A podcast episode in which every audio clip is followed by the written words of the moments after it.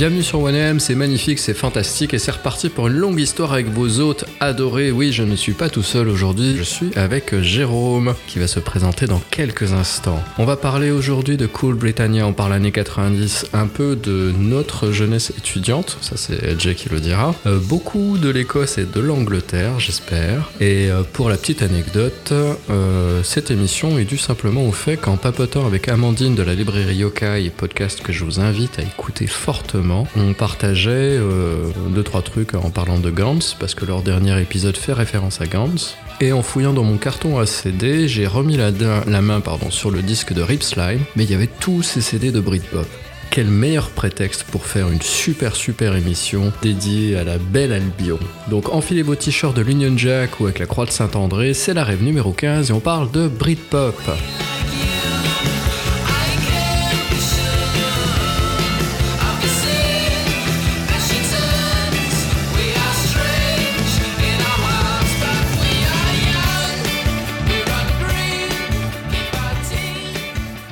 Et j'ai donc avec moi Jay. Bonjour Jérôme plutôt, excuse-moi, ça, va? Pas de problème, aucun problème. Bonjour à tous. Donc je m'appelle Jérôme. Merci déjà pour, pour cette intro. Et c'est vrai que ça rappelle énormément de souvenirs, cette, cette Cool Britannia. Ou même, en allant un petit peu plus, c'était connu comme le Second Summer of Love. Donc cette période qui va de, de on va dire 1990 jusqu'à, on va pousser un petit peu, 1998-99. Plein de souvenirs, ce sentiment que bah, c'était cool, tout ce qui était lié à la Grande-Bretagne, avec donc le fameux t-shirt, euh, avec le Union Jack. En plus, bah, ce sentiment que tout était possible. On avait un jeune Premier ministre qui changeait un petit peu de l'austérité des conservateurs, en l'occurrence Monsieur Tony Blair. Et il y avait donc ce sentiment que tout ce qui provenait de Grande-Bretagne, bah, c'était cool. Et il y avait cette mouvance, c'est une certaine insouciance, se dire tout va bien, on fait de la musique, on se fait plaisir, et c'était vraiment le retour de, de cette sensation que nos parents avaient connue dans les années 60, se dire voilà, tout ce qui vient de UK est cool. Et euh, toi, donc, t'étais, euh, on en parlait un petit peu avant, toi, t'as été à Sheffield hein, d'abord. Ouais, exactement. Euh, moi, donc, je me suis exilé en 95 exactement. Et euh, je me suis, euh, je me suis dit ce que je voulais, c'était aller vraiment au fin fond de la culture. Et je me suis retrouvé euh, dans, dans la, donc le, au, South Yorkshire, dans le Yorkshire du Sud, à Sheffield. Et euh, j'y suis resté, j'y suis resté deux trois ans. Ouais. Et euh, toujours à la recherche d'inédits. Je me suis par la suite exilé un peu plus au nord, donc du côté euh, écossais, dans une petite ville qui se trouve entre Édimbourg et Dundee sur la côte est. Ah. Et là, j'y suis resté pratiquement huit ans. Waouh. Eh ben. Mortel. Donc t'as vraiment kiffé, euh, t'as kiffé l'Écosse ou c'était vraiment ouais. Bah disons que bah on a, on est étudiant. Ouais. On a, on trouve son premier boulot. Euh, l'affluence des pubs, des copains. Enfin voilà, c'était vraiment, euh, on profitait au maximum d'apprendre. Bon, on gardait quand même le côté sérieux, mais il y avait ce côté encore fun. aller voir les concerts, sortir, vraiment profiter de la vie. Ah mais je te comprends complètement. Euh, moi, je me suis retrouvé à peu près à la même période. Je suis arrivé en 96 et j'en suis certain parce qu'en fait, je suis parti juste après Trainspotting qui était diffusé en France. Choose life, choose a job, choose a career, choose a family, choose a big television. You're a quiet, sensitive type. A little bit crazy, a little bit bad. But hey, don't us girls just love that? Donc quand je suis arrivé en Écosse, je suis arrivé euh, pas tout à fait à Glasgow, je suis arrivé à East Kilbride qui était dans la banlieue de Glasgow et ensuite euh, j'ai un peu craqué parce que c'était trop calme pour moi. Donc je me suis retrouvé une coloc à Glasgow et je suis resté à Glasgow pendant deux ans. J'ai vécu un petit peu moins longtemps que toi, mais j'avoue que ça a été extrêmement intense et ça reste ben, mes meilleures années. Idem. C'était la folie furieuse. Je me suis tout redécouvert, je me suis redéfini musicalement, je suis sorti beaucoup, beaucoup, beaucoup. Je me suis enrichi aussi parce que j'étais au cinéma quand je sortais pas. J'étudiais aussi un petit peu, pas tant que ça au final. Puis l'Écosse, les gens sont tellement cool. Il y a une ouverture d'esprit euh, du moins même, j'aurais tendance à dire, hein, en, Grande-Bretagne. Alors, ok, quitte à me faire des ennemis plus au nord qu'au sud. Exactement. Pourquoi? Parce que bah, le sud, il y a quand même plus de, Français, donc bon, la, communauté est quand même plus grande. Euh, dans le nord, il y a cette, cette sensation de curiosité de se dire mais qu'est-ce que tu fous là, mec? Pourquoi t'es pas avec les autres? Et, de se dire, bah moi j'aime bien les challenges. Donc du coup, c'est vrai que on, se sent vraiment apprécié. Puis musicalement, je pense que tu es d'accord avec moi, on s'y est trouvé au bon endroit, au bon moment. Ah clairement, clairement ça. Il y a peut-être des gens qui sont arrivés justement à Manchester pendant euh, la période Manchester et qui diront qu'ils préfèrent ça, mais je suis complètement d'accord avec toi. Ça a été une explosion, on s'est tout pris et c'était tellement positif comme tu l'as dit que Enfin, quand je suis revenu en France par la suite, j'ai un peu tiré la gueule pendant quelques années. Bah, surtout que si on reparle du contexte musical, puisque c'est quand même le, sujet de, ce programme, quand on arrive en France, on a les boys bands. Ouais. les boys bands français. Salut, c'est Philippe. Salut, c'est Franck. Salut, c'est Adèle. Bonjour à toi et bienvenue avec nous au fan club officiel des To Be Free. Désormais, grâce à ta carte de membre, tu fais vraiment partie de nos meilleurs fans on n'arrive pas à retrouver ce, ce, mouvement musical, bien qu'aujourd'hui, il y a des groupes français qui sont très bien, mais à cette époque-là, il y avait quand même une certaine avance qui provenait de la Grande-Bretagne. Et surtout, historiquement, d'un point de vue musical, il y a toujours eu une, une mouvance anglaise. On peut commencer par le mouvement punk, après tout ce qui était un peu new wave, ah, puis la scène de Manchester. Bon, on va pas refaire l'historique, mais bon, on va commencer avec euh, les Buzzcocks, Joy Division, New Order, les Smiths, les Chameleons, enfin bon, j'en passe, c'est des meilleurs, jusqu'à arriver à Manchester avec les Stone Roses, In Spiral Carpets, Happy Mondays, enfin bon. Et tout ça, et pour arriver jusqu'au Britpop, qui est quand même une continuité. Ah, complètement. Du, mouvement. Mm, mm.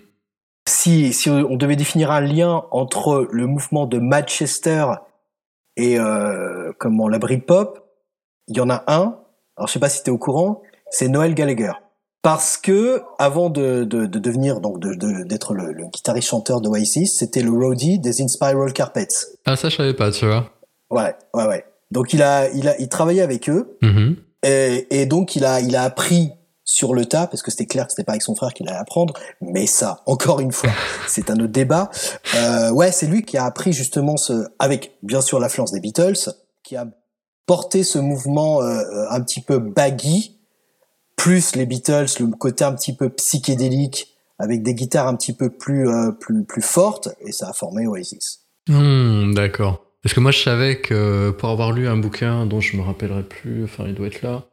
Euh, je crois que c'est Hippie Shake. Alors, je crois que c'est Neville qui l'a écrit. Euh, je savais que Noël allait voir de temps en temps les 808 State c'était visiblement le seul groupe d'électro qu'il arrivait à supporter à l'époque. Ça l'a un petit peu influencé dans, sa musique et tout, donc euh, comme je sais que l'électro fait un tout petit peu partie de, de la Britpop, je me suis dit que ça lui venait de là. Et sinon, sans, refaire l'historique, parce qu'effectivement, sinon on va pas s'en sortir, on va, être là jusqu'au bout de la nuit.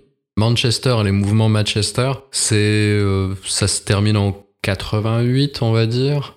Je, suis un peu peut-être un peu trop précis, mais euh, un des événements vraiment marquants de la fin du Manchester, c'est la mort de cette jeune fille à la sortie de l'Hacienda, qui est la, grosse boîte de Manchester, qui va entraîner une série de fermetures euh, de, tous les clubs.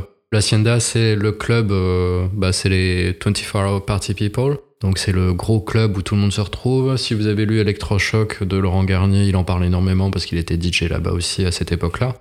Effectivement, fin du mouvement Manchester, donc tout ce mouvement musical avec tous ces groupes euh, qui viennent plutôt du milieu nord, euh, du nord de l'Angleterre, du milieu ouvrier du nord de l'Angleterre, donc un mouvement assez rude, des textes euh, très très forts, très engagés, une musique très très âpre aussi.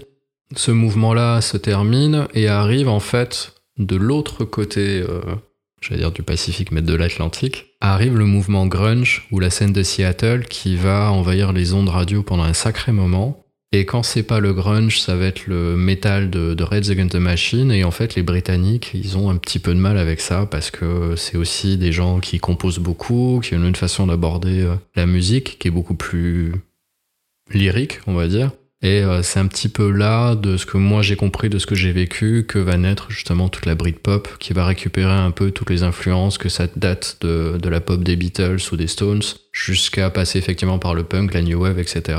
Et On dit en règle générale que c'est Brett Anderson, le chanteur de Suède, qui serait un petit peu à l'origine de ça.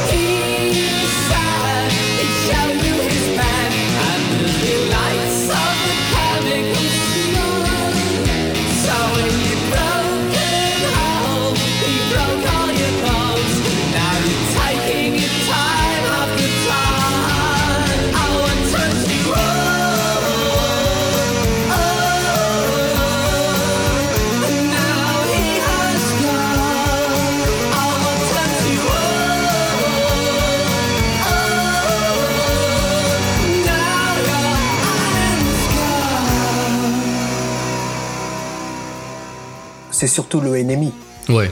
Le, New, le New Musical Express qui, a, qui, a, bon, qui joue sur les effets de mode. Et c'est vrai qu'ils avaient fait de Brett Anderson l'icône euh, de, de, la Britpop, ou même, même j'aurais tendance à dire Morrissey, mm -hmm. euh, puisque on l'avait vu, euh, il avait fait une, une, une, couverture avec le Union Jack. D'ailleurs, ça lui avait posé. Voilà. Euh, et c'est vrai que bah, cette presse de l'époque, elle a été très importante également pour définir ce mouvement Britpop. Donc on a parlé du, du, du NME, du Melody Maker. Euh, il y avait des journaux aussi comme Q, Uncut, euh, et puis euh, le, le, le, journal de, de, des mecs, de lads comme on les appelait, Loaded, qui définissait également un petit peu ce, ce mode de vie qui parlait essentiellement musique, mode, les bons plans de pub, football. Enfin voilà, c'était tout un ensemble. Mais c'est vrai que, bah, pour moi en tout cas, le, le NMI a vraiment contribué à, comment populariser euh, ce, cool Britannia movement en le renommant, euh, renommant Britpop. En France, nous, on a eu la French Touch quasiment à la même époque. Et euh, bon, euh, du coup, les Britanniques ont trouvé justement Britpop euh, pour répliquer aussi un peu parce que voilà, ils étaient attaqués un peu de tous les bouts. Hein. Ce qu'il y a vraiment de super cool, enfin moi ce qui m'a vraiment touché dans la Britpop, c'est que c'était pas un mouvement excluant. C'est que euh, comme on avait échangé un petit peu avant, effectivement, il va y avoir euh, les sorties, il va y avoir la mode, il va y avoir aussi certaines icônes dont on parlait avant, euh, je serais très très content de parler, qui sont les page free. Il va y avoir euh, toute la musique, qu'elle soit électro ou, rock, et c'est vrai qu'il va y avoir pêle-mêle des tonnes de groupes dont on se dirait, euh, par exemple Robbie Williams, qui est un rescapé, je crois que c'était Tech 5, hein, lui, hein, de mémoire. Take that. Take that, take, take that. Ouais. ouais, Take 5, c'est un, un, morceau de jazz. oui, c'est vrai en plus. et euh, donc euh, voilà, et lui qui était un, un, rescapé de Take That, qui a fait une très très belle carrière par la suite, et il s'est retrouvé dans la Britpop, hein, parce que je me rappelle de, de lui qui était à l'honneur, bon, bah, parce que c'était un beau mec aussi, donc il faisait les pubs de la Smart 44, euh, etc. Mais il chantait aussi le, beaucoup. Le, le fameux Let Me Entertain You, où il avait le, c'était euh, c'était avec le comment le maquillage de Kiss. Mm -hmm. je sais pas si tu te souviens. Mm -hmm. euh, bah, c'est vrai que c'était c'était commercial à fond mais c'était euh, ça allait avec le mouvement. Ouais et puis plus enfin ultra commercial mais glorifié dans le monde et qui ont fait un retour d'ailleurs triomphal. Il y avait les Spice Girls. Mais non non non. Je vois pas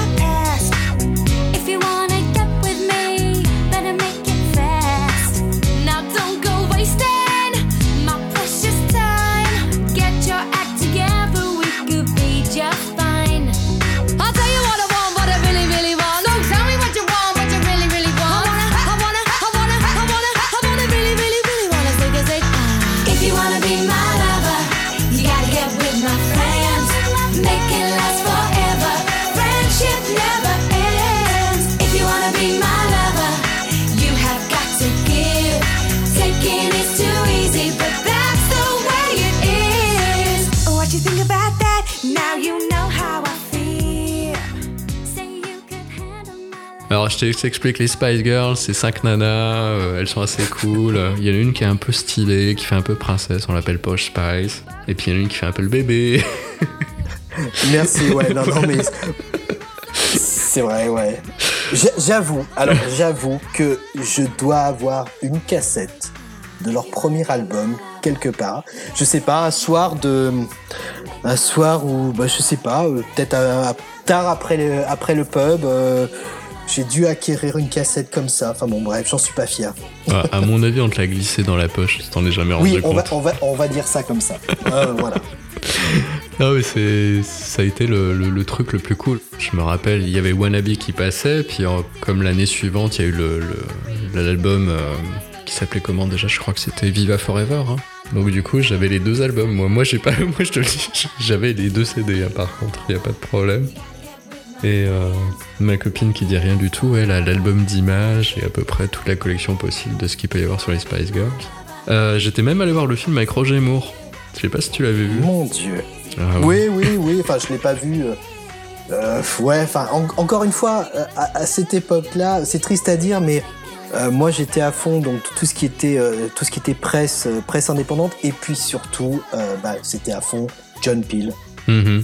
John Peel alors qui avait sur Radio One, il y avait euh, euh, Joe Wiley, Mark Lamar avec les, fameuses sessions. Enfin, moi, je sais que j'étais à fond, à fond dedans. Et puis, bah, par le biais de cette presse, euh, on avait droit à des, cassettes gratuites pour faire la promotion d'artistes. Mm-hmm. Et ça permettait également d'apprendre un petit peu, de savoir ce qui se passait, les groupes qui allaient sortir des albums, le Enemy Album of the Week, ou le single of the week. Tout ça, ça, ça, ça, permettait également de, bah, de, de, de, garder une oreille sur les nouveautés. Euh, sachant qu'à l'époque, en termes d'industrie du disque, bon, on, va faire un petit peu comme des vieux croulants, mais le streaming n'existait pas. Pour avoir un morceau, euh, bah, c'était, euh, on achetait encore des. alors à l'époque, le 45 tours commençait déjà à, à, perdre de la vitesse au détriment des, des, des CD singles. Il y avait encore quelques cassettes, mais c'était vraiment, voilà, on aimait quelque chose, on allait l'acheter. Et d'ailleurs, c'est ce que tu disais en introduction, on a toujours trace de cette période puisqu'on a gardé les albums, les, les, CD, enfin voilà. C'est quelque chose qui était tangible et aujourd'hui, bah encore avec beaucoup de plaisir. Moi, je sais que dans, dans ma collection, je, de temps en temps, je me, je me retape Pulp parce que ça, c'était un groupe qui m'avait énormément marqué durant cette période euh, par rapport à la, la, qualité des, surtout des paroles de Jarvis Cocker. Puis en plus, moi à l'époque, vivant à Sheffield et Pulp étant un groupe originaire de Sheffield, bon, c'était vraiment la totale quoi. She told me that the tap was loaded. I said in that case I'll have room Coca-Cola. She said fine. And then in 30 seconds time, she said, I wanna live like common people. I wanna do whatever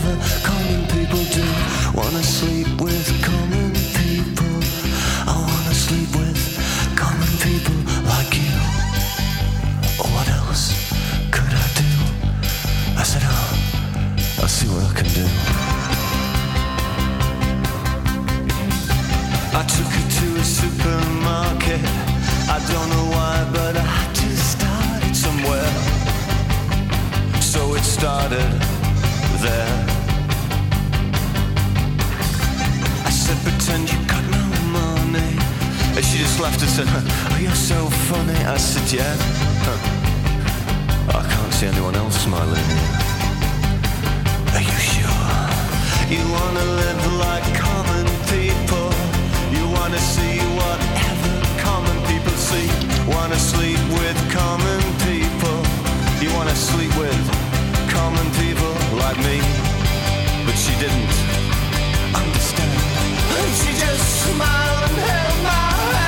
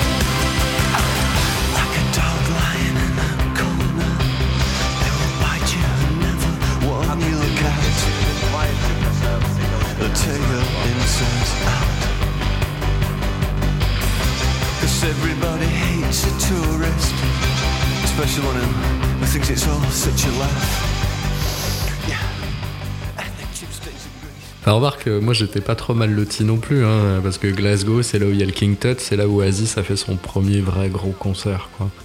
Et euh, effectivement, alors pour les CD, euh, on, peut, on peut le dire pour, pour les auditeurs et auditrices, il y avait, et je sais pas si c'est encore le cas parce que ça fait longtemps que je suis pas retourné, vendu soit chez. Alors ça s'appelait comment? C'était HMV le. ouais, HMV, ouais. Ouais, les 3 for 10 pounds. Donc en fait, on avait droit à 3 CD singles pour 10 livres. Ce qui était quand même un peu une arnaque, en fait, ça faisait cher au final. C'était la, façon en fait qu'ils proposaient de consommer, sachant que le marketing était extrêmement poussé à cette époque, vu que quand vous achetiez euh, un CD single de n'importe quel groupe, par exemple, moi j'en ai là de, des Prodigy, etc., ils sortaient sous plusieurs versions avec euh, des phases B qui étaient différentes. Donc il fallait euh, investir un petit peu pour avoir le morceau rare, qui encore une fois, comme tu l'as dit, n'était pas accessible par Internet. Et c'était sur deux semaines. C'est-à-dire que le CD One single sortait sur la, première semaine et il y avait la deuxième, le CD 2, qui sortait la semaine suivante. Donc le, titre principal était sur les deux CD, mais euh, il y avait des, des alors on va pas dire face B puisque c'était des CD, mais des inédits qui étaient soit des remixes ou alors des, titres, euh, des titres alternatifs, voire euh, des versions live. Donc c'est vrai que quelque part c'était un petit peu une grosse escroquerie. Mais bah, ça, on, l'a fait. Euh, c'est vrai que bah, en plus ils avaient des packages, ils avaient créé un packaging spécial qui permettait tu achetais le CD la première semaine, tu avais euh, déjà la place pour mettre le deuxième dans le packaging. Mhm. Donc c'était vraiment bah, poussé à la consommation, mais euh, bah, on se posait pas la question, c'était de se dire euh, aujourd'hui par exemple celui qui a qui a les, les, les CD singles d'Oasis, les premiers de, de leur premier album, je pense que moi je suis un petit peu collectionneur. Si tu vas sur euh, sur des sites comme Discogs, le mec il en tire un beau parti. Mhm. Et j'irais même plus loin. Alors c'était peut-être avant la Britpop, mais euh, un groupe qui s'appelait The Wedding Present, c'était en 92. Mhm. Ils avaient sorti, euh, ils avaient fait un concept, se dire on sort un single par mois pendant une année. un titre donc original créé par le groupe et en phase B une version, une reprise. Alors ça allait de tout. Ils avaient fait de, comment, des versions de Bowie.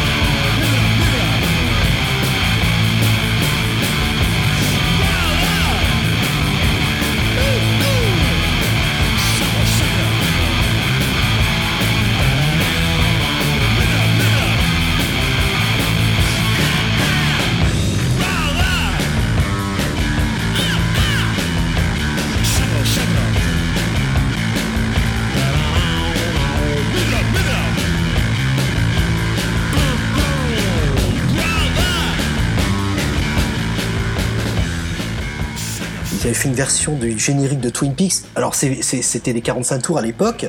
On les vendait, je sais pas moi, allez, je dis n'importe quoi, 3 livres. Et aujourd'hui, ça vaut peut-être 40 voire 50 euros. Parce que c'était vraiment des versions limitées. Et encore une fois, bah, il y avait euh, encore cette notion de se dire j'achète parce que au-delà du son, j'aime toucher, j'aime le packaging, chose qu'aujourd'hui, bah, je trouve qu'on a perdu avec cette, digitalisation de, la musique c'est plus vraiment quelque chose qu'on apprécie, c'est devenu un, truc courant, ce qui entre nous est un petit peu dommage. Et il faut bien le dire que les pochettes, pour moi, étaient mieux travaillées. Tu vois, on a beau être à l'ère du digital et où on penserait que rien ne s'est perdu, je me rends compte en fait en reparcourant le CD que je suis retombé sur des remixes de titres, déjà de groupes qui étaient euh, ce qu'on appelle les One Hit Wonder, donc euh, ces fameux tubes qui rendent le groupe connu pour l'espace d'un instant, enfin juste uniquement pour le morceau qui sont faits et qui disparaissent. Et j'ai des remixes de ces trucs-là, euh, ben je sais que je retrouverai jamais ailleurs. Donc le jour où le CD sera vraiment scratché, où je perdrai mon RIP MP3 de ce morceau-là, ce sera fini, quoi. pour la plupart des gens qui sont jeunes, parce qu'il y en a pas mal qui écoutent cette émission-là, ils se rendent pas compte, enfin, ils pensent qu'on fait les vieux croulants, mais en fait, on est assis sur un tas d'or. Hein. Là, j'ai un, je vois un CD de, loin du magazine Vox qui sortait une compile. Et j'ai la compile 96 de Vox. Euh, quand tu m'as évoqué, euh, par exemple, Monsoon, qui est un pur groupe, j'ai le titre euh, Things Keep Falling Off Buildings, par exemple, qui a été un de leurs titres phares.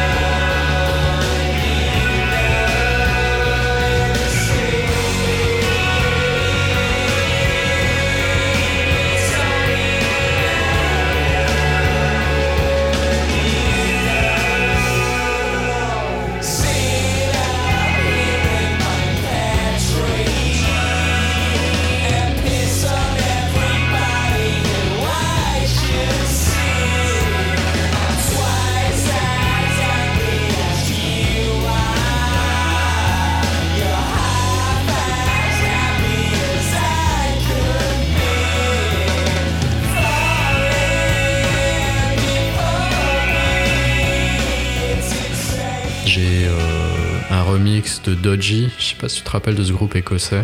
Good, good in- euh, C'était eux qui avaient fait euh, Good Enough for You. It's good Euh, enough for you, it's good enough for me. Ouais, carrément, carrément, c'est Ouais. vrai. Et moi, je les connaissais, tu sais, pour la, la- la chanson d'amour qu'ils avaient fait, qui s'appelait If You're Thinking of Me. Et j'ai une version drum and bass, enfin plutôt jungle de, de ce titre-là, qui s'appelle euh, F2, F2F de Love Sick, un truc comme ça. Et en fait, c'est un remix qui est totalement inconnu, sauf si t'avais acheté justement euh, ce CD-là.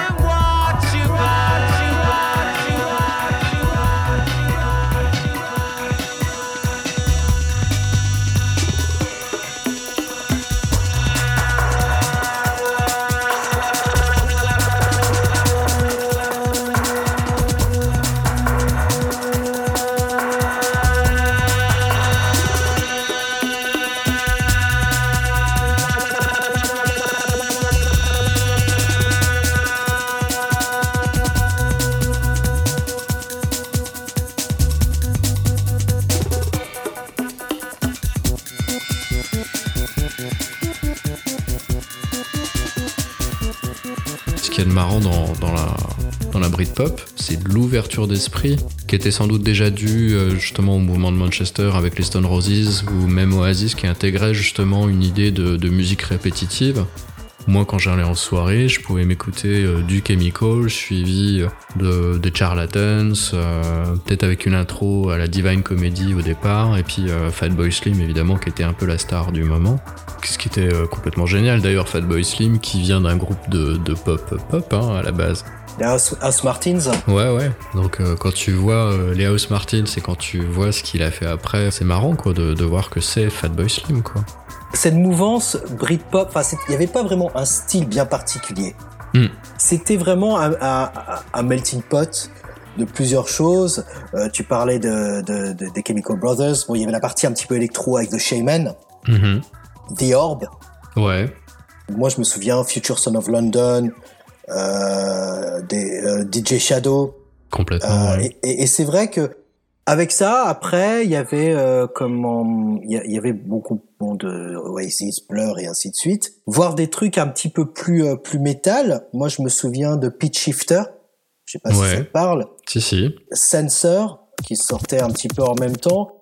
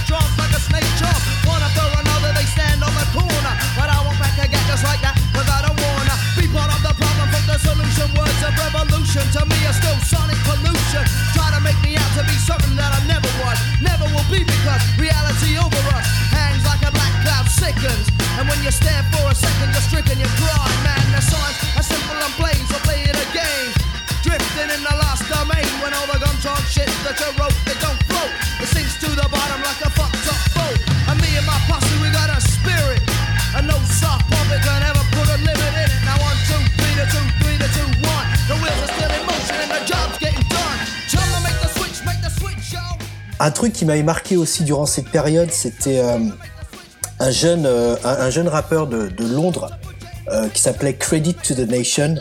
Et son premier single qu'il avait sorti s'appelait Call It What You Want. Et ce qui était formidable d'ailleurs si, les gens qui nous écoutent ont la, possibilité d'aller le chercher c'est que c'était le premier qui a osé sampler Smells Like Teen Spirit de Nirvana c'est-à-dire que l'intro de Call It What You Want Ouais. et l'intro de Smells Like Teen Spirit.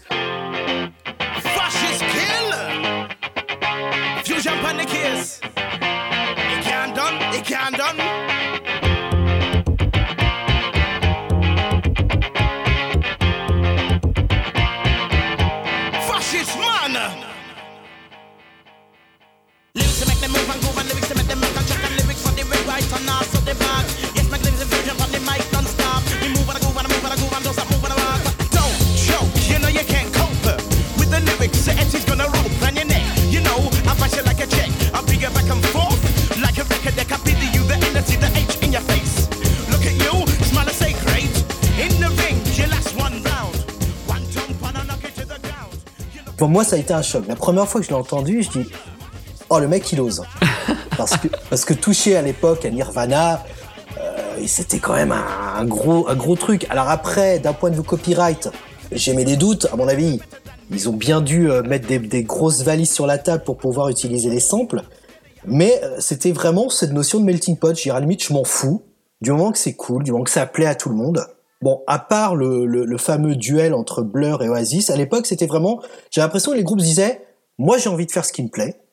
Ça marche, tant mieux. Ça marche pas, tant pis, je continue à faire ce que j'aime. Ouais, Il y avait- ouais. je sentais, je sentais qu'il n'y avait pas de cette notion de concession. Puis c'était l'avènement des labels, ce qu'on appelait indépendants à l'époque. Mhm. Donc c'est-à-dire que on donnait aux jeunes ce qu'ils voulaient, mais je sentais que le groupe disait vraiment, on va vraiment faire ce qu'on a envie de faire. La maison de disques ne va pas nous obliger à, suivre un style musical, des arrangements spécifiques. Et du coup, c'était vraiment bah, une liberté. C'est pour ça que d'ailleurs de nombreux groupes se sont créés. Alors, il y a des groupes éphémères, bien entendu. On, ne retient que ceux qui ont marqué. Mais j'aurais tendance à dire dans toutes les villes d'Angleterre, je suis sûr qu'il y a eu un groupe qui a été créé durant cette période. Et comme tu dis, en fait, c'est que les gens décidaient de faire la musique qu'ils voulaient, mais comme ils étaient britanniques, et ben du coup, c'est rentré dans la Britpop, ce qui fait qu'on a une diversité de sons complètement folle. J'ai dû évoquer le Northern Soul, donc c'est le son des Charlatans.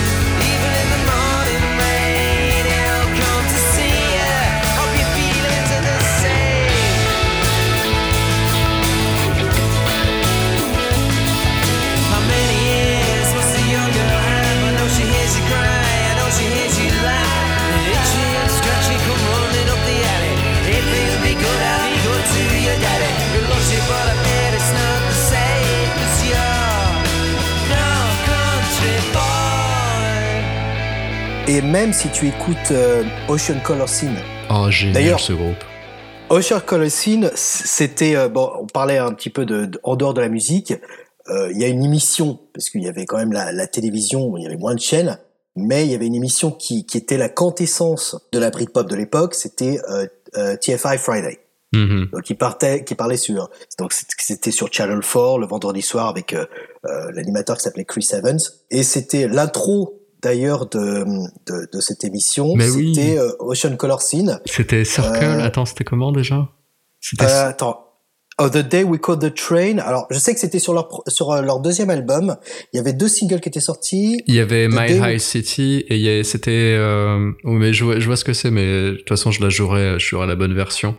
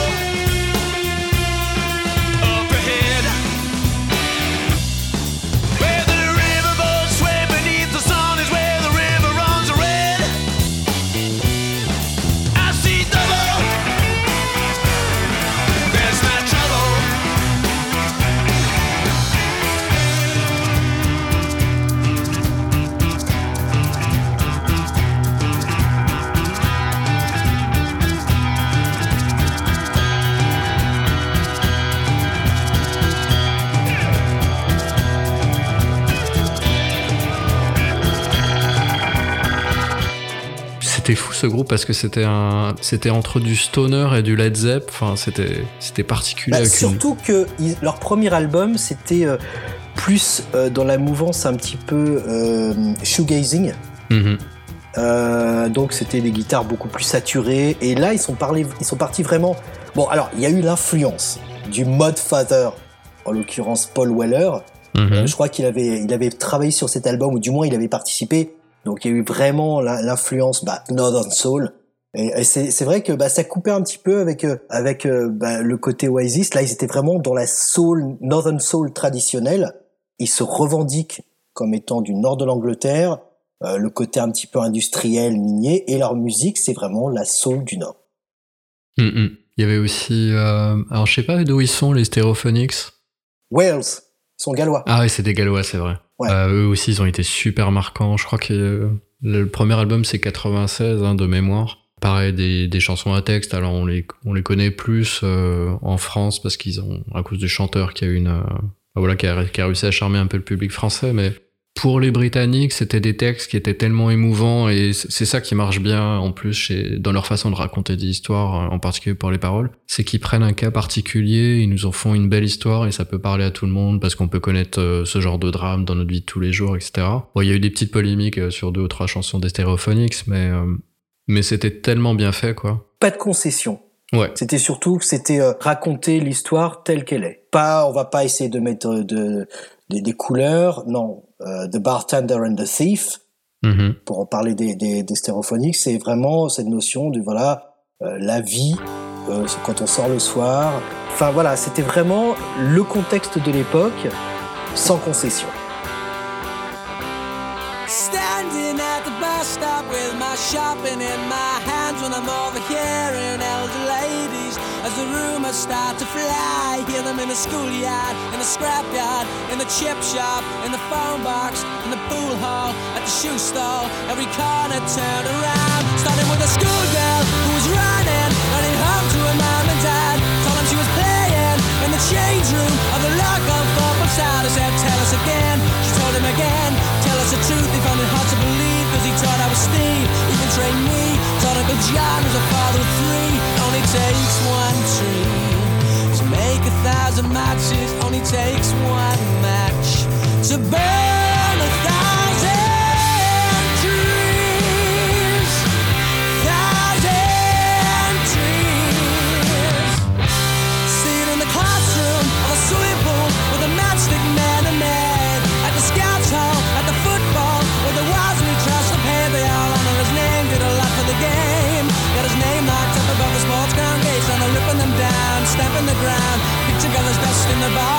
takes one tree.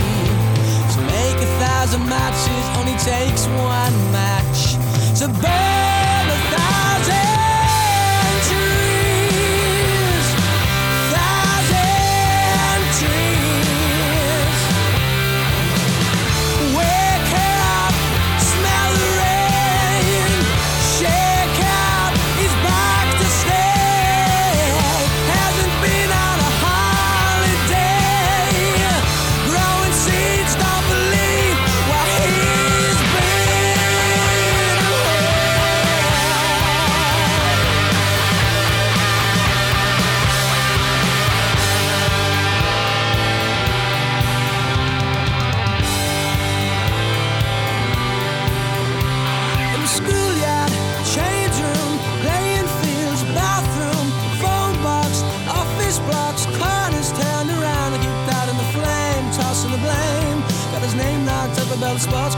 now they're ripping them down, stamping the ground. Picture gathers dust in the barn, no longer takes one tree.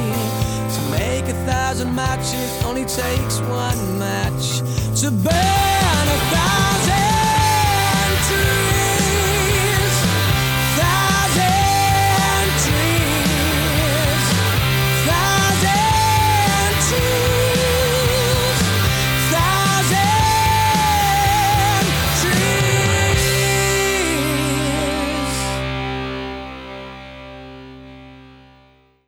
Et tu vois, je pense à des groupes comme euh, The Lightning Seeds par exemple, ou Space, qui est un groupe de pop mais qui est un peu électro aussi, quoi. C'est marrant ce qu'ils font, quoi.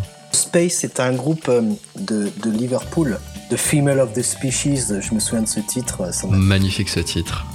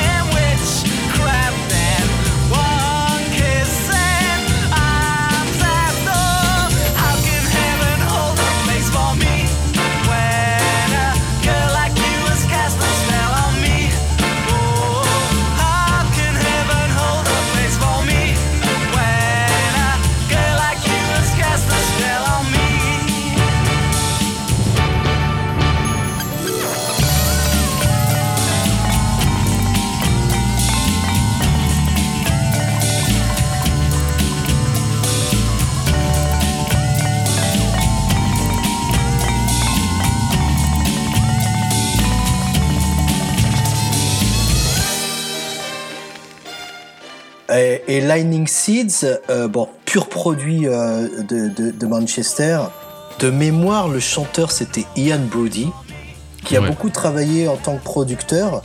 Et euh, ils avaient fait. Alors lui, c'était vraiment de la pop. Enfin, moi à l'époque, un Lightning Seeds, c'était vraiment le, le terme pop, mais dans toute, dans toute sa splendeur. Mhm. En termes des- d'arrangement, même en termes de vidéo. Les, clips de l'époque, on n'en a pas parlé, mais bon, c'était des, petits joyaux de, créativité.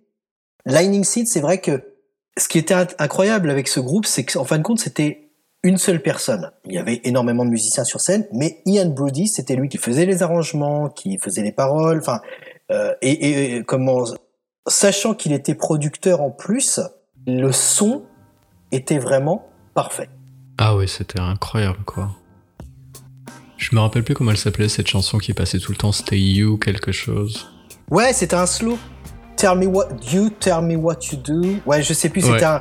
Elle était super, euh, super tranquille cette chanson. Elle était très, très space entre guillemets. You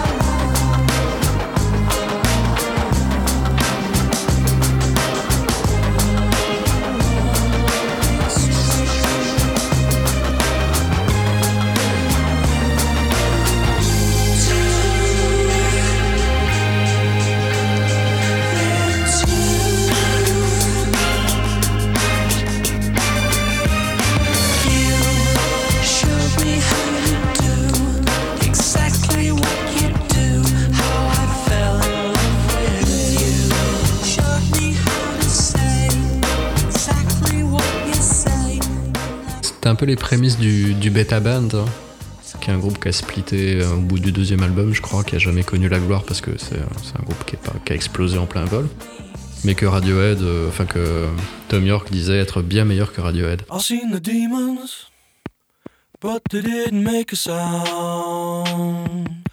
They tried to reach me, but I lay upon the ground. I seen the people, but they didn't make a sound. They tried to reach me, but I gave the runaround. I reached for feelings but they didn't make a sound.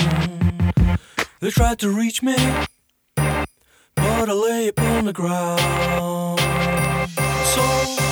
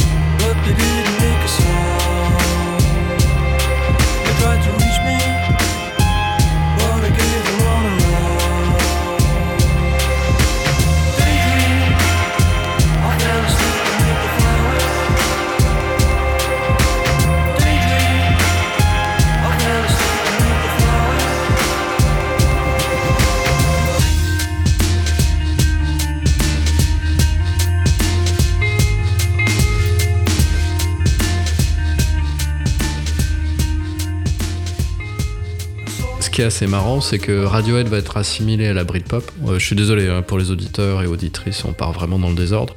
Radiohead va être associé à la Britpop, mais c'est pas un groupe de Britpop à la base. hein. Il a été intégré vraiment tout à la fin parce que justement c'était un grand fourre-tout, etc. Bah, Radiohead s'est retrouvé dedans. En France, avait été présenté comme le nouveau Nirvana à la sortie du deuxième album et en particulier à la sortie du single Just.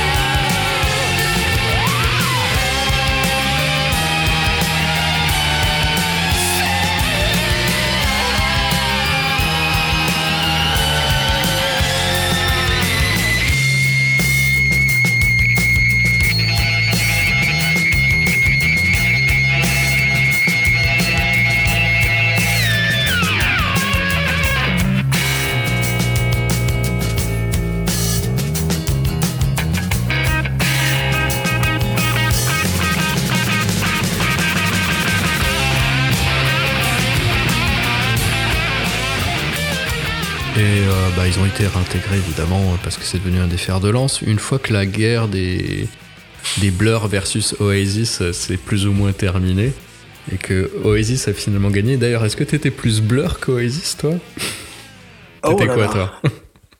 Alors, euh, alors tu m'aurais posé la question une année en... euh, alors, j'étais j'ai adoré, moi j'ai adoré euh, les, les, les, les deux premiers albums de Blur, Mhm. Leisure et Modern Life is Rubbish.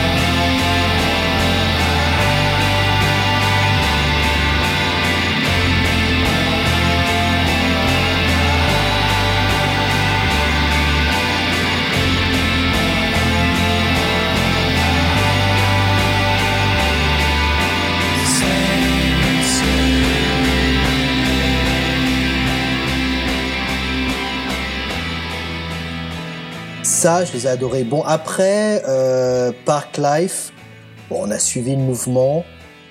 Le premier album d'Oasis, euh, What's the Story Morning Glory, ça a été vraiment l'explosion. Quand, euh, quand le deuxième album est sorti, enfin, pour moi, il n'y avait pas photo. Il n'y avait Mhm. pas photo, c'était Oasis, Oasis, Oasis. Après, c'est vrai que bah, pour, pour la, la petite anecdote, il y a eu la, la fameuse Battle of Britpop en 1991, puisque le marketing avait décidé de sortir le nouveau single de Blur et d'Oasis le même jour Ouais. mi-août, me semble-t-il. Pour reprendre le contexte de l'époque, ça avait fait les grandes lignes. C'est-à-dire qu'il y avait euh, Saddam Hussein qui envoyait je sais pas quoi, Tony Blair, enfin bon. Et d'un autre côté, les grosses lignes, c'était qui va gagner en- à la sortie du single entre Country House de Blur et euh, Roll With It d'Oasis. C'était vraiment surnaturel. Et ça faisait les grosses lignes des, euh, du- des bon, peut-être pas du Times, mais au moins de Sun, du Mirror, à la fin, c'est c'est Blur qui a gagné. Mais c'était vraiment à un point où c'était quitte à se foutre sur la gueule. Je suis désolé de le dire, mais les, les, les, les fans d'Oasis, mais haïssaient, mais d'une force, les fans de Blur. C'était revenu euh, Beatles versus Stone dans les années 60. Puis en plus, il y avait une histoire de classe sociale, parce que les Oasis, c'est le nord de l'Angleterre, c'est le milieu ouvrier, alors que Blur, ils étaient assimilés, un peu faussement d'ailleurs, à la bourgeoisie, alors que euh, étaient de, de bonnes familles, mais c'était pas non plus des gens qui roulaient sur l'or. Mais parce qu'ils étaient du sud de Londres, etc., bah voilà, il y avait une guerre qui était lancée comme ça, quoi. Et euh, bah toi, t'as été en Écosse, hein, donc euh, tu sais que plus on remonte vers le nord, plus on déteste les gens du sud. Euh, plus on remonte vers le nord, oui. Plus tu, plus tu vas en Écosse, plus tu détestes les Anglais, oui. Oui, voilà, tu vois. Du coup, comme Oasis était un peu plus au nord, ils étaient un peu plus attachés à Oasis. Et puis, euh, si tu changeais de milieu, bah, tu retombais sur Blur en expliquant que Blur, bah, c'était plus entre guillemets intellectuel, mais c'était moins avec le cœur. Enfin, tu vois, des arguments qui qui ont pas vraiment de valeur, mais que moi j'entendais beaucoup, beaucoup à cette époque-là.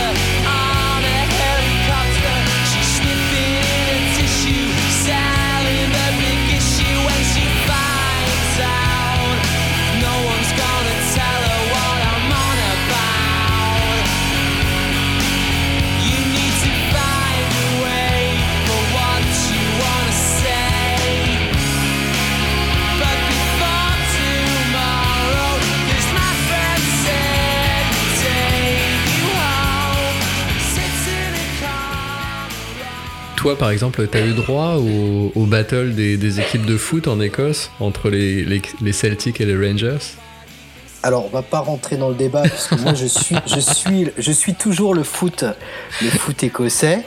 hein, euh, voilà. Donc, euh, voilà.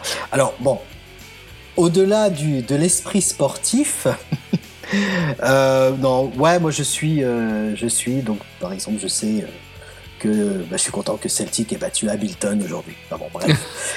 Euh, mais c'est vrai, bon, c'est euh, à l'époque, euh, bah, bon, on suivait le, le foot, mais moi j'étais, j'étais quand même plus musique, vraiment. parce qu'on, bon, alors c'est vrai que j'ai, j'ai pas dit, mais j'étais journaliste à la base en Angleterre. Mhm. Et je me suis après spécialisé dans la radio, sachant que je faisais déjà de la radio en France.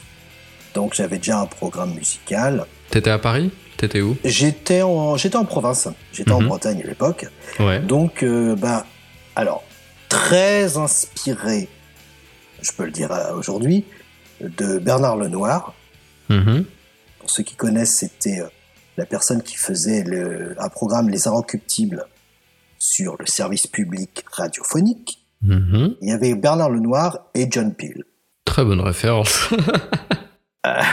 Donc j'essayais, avec les moyens du bord, puisque c'est vrai qu'on n'avait pas accès euh, à tout, tout les, tout le, bah, tout, tout le, tous les, les- CD à l'époque, bah, de, de, de promouvoir des groupes.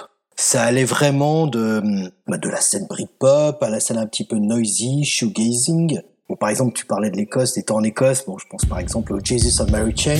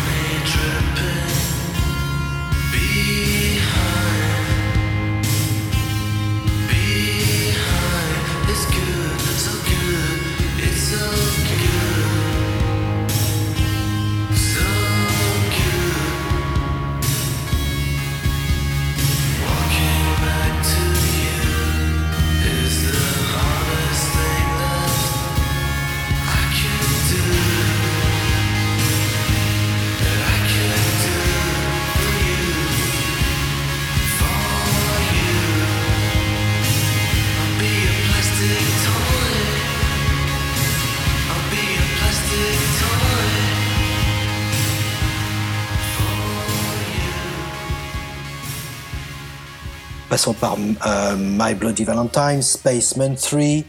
Mhm. Voilà, et le but c'était vraiment de faire découvrir un petit peu ce qui n'arrivait pas forcément aux oreilles des auditeurs, à moins qu'ils soient vraiment déjà vers un programme bien spécifique.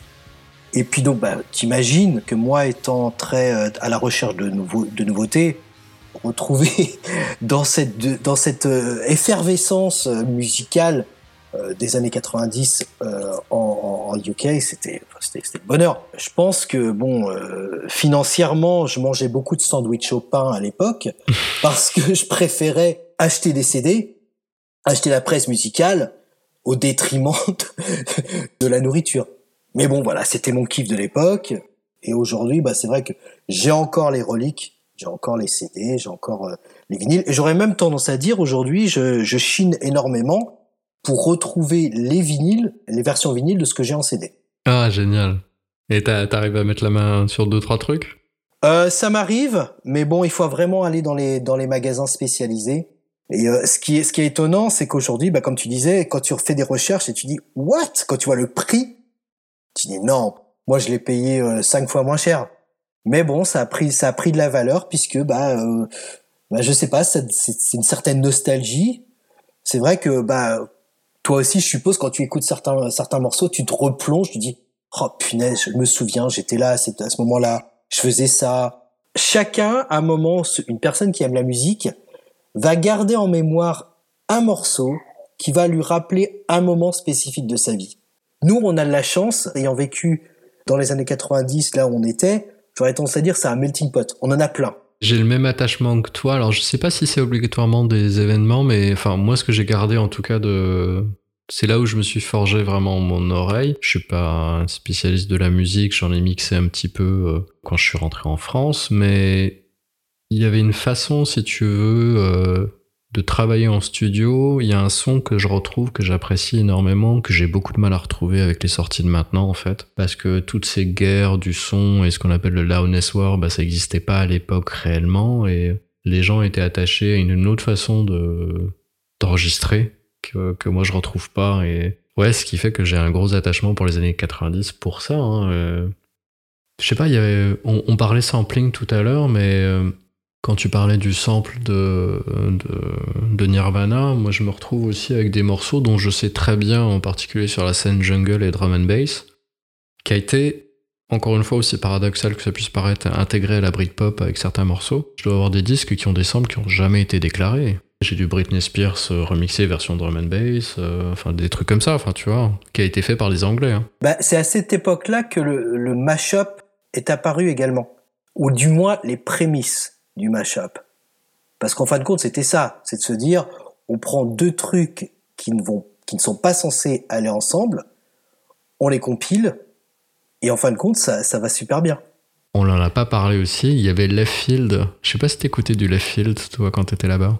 Alors, Left Field, j'ai j'ai quelques morceaux. Moi, j'étais plus quand même rock, entre guillemets, Mhm. plutôt que, que électro. Bon, il m'arrivait d'écouter euh, Basement Jacks, par exemple, euh, euh, ou des choses comme ça. mais c'est vrai que, bon, après, il suffit que j'écoute un morceau de Left Field, ah, je vais dire, ah oui, ok, je me souviens.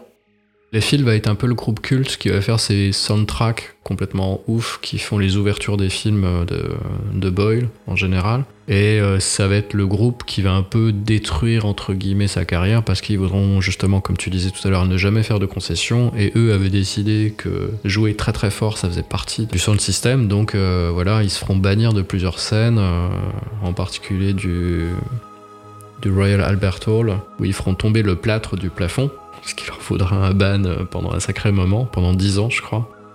C'était marrant parce que c'était une musique qui m'était totalement inconnue. C'est du dub électro, euh, on dit aussi qu'ils sont un petit peu à, la base de, la house progressive.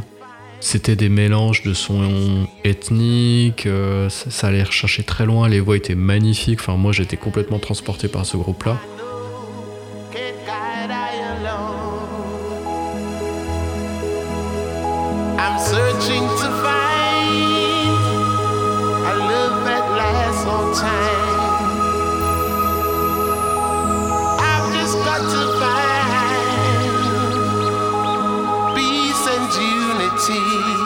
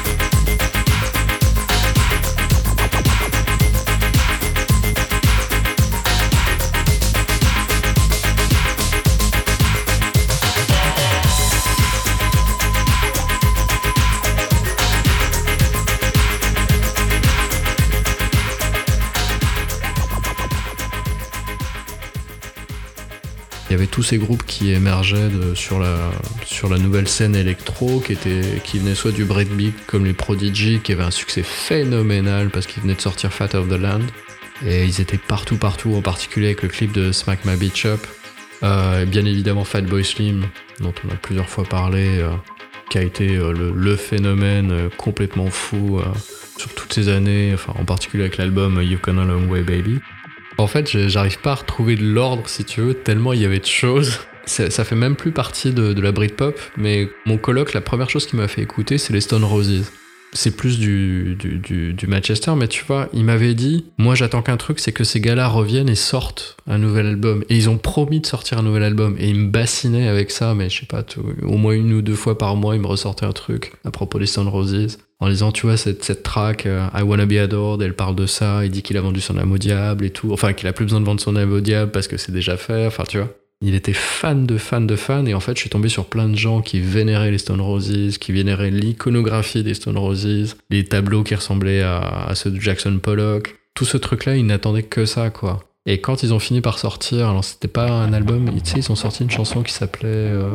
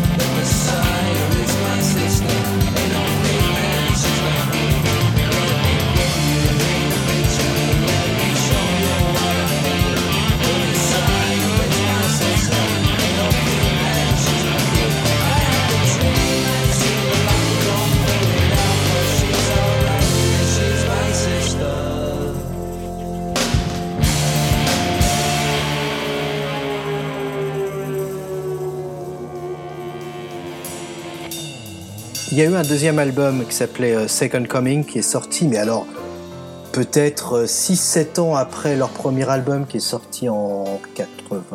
9, hein, je crois. hein. 88, 89, ouais. L'attente était telle que, et je pense que c'est ce qui a créé la, la fin du mouvement Manchester. Comme tu Mhm. disais, euh, l'attente était telle qu'on se dit voilà, est-ce qu'ils vont, quand est-ce qu'ils vont sortir un nouvel album? Alors, euh, comment Ian Brown disait ok, on a déjà préparé les bandes et tout ça. Il y a eu des problèmes entre lui et, et le, gui- le guitariste John Squire. Il y a eu également des problèmes avec leur label parce Mhm. qu'ils étaient sur un label indépendant, Silverstone, et le, Second Coming est sorti sur, euh, sur une major. Il a fallu tellement de temps que bah, les gens se sont dit, ouais, allez, bah, tu sais quoi, je suis désolé, mais fuck it, on va passer à autre chose. Et c'est ce qui a créé la fin du mouvement Manchester, je pense, c'était trop tard. Et c'est vrai que bon, pour un ou deux morceaux, euh, je crois que c'était Elephant Stone ou quelque chose comme ça, enfin les gens se sont dit, bon c'est bon, on passe à autre chose. Mais c'est vrai que bah, les Stone, s'il n'y avait pas eu les Stone Roses, il n'y aurait pas eu ce mouvement de, de, de Britpop. C'est tout ça, c'est une continuité.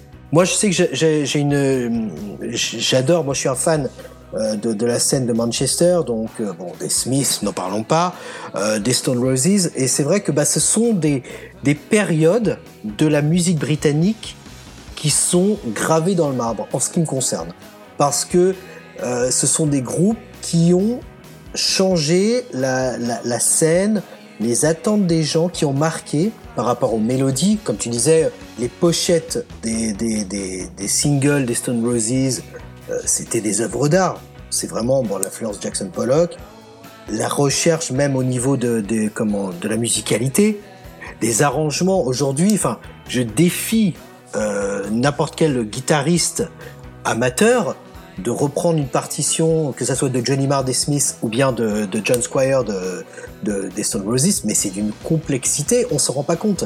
Mhm. Aujourd'hui, moi, on me demande par exemple quel morceau représente cette période de, de Manchester. Moi, je vais dire I Am the Resurrection, le morceau qui clôture leur premier album qui dure 7 minutes. Et il y a un instrumental de, de 4 minutes qui va clôturer cette musique qui, pour moi, représente le son pur de Manchester. Avec, euh, bah, tu parlais de la Hacienda, euh, de- du son des Happy Mondays, de, de, de- c'était qui? C'était Tony Wilson qui avait créé ce, ce- cette boîte. Enfin voilà, si vous êtes curieux et ceux qui veulent vraiment apprécier ce que c'était ce son de Manchester fin des années 80, début des années 90, I Am the Resurrection des Stone Roses, euh, sans, sans hésitation.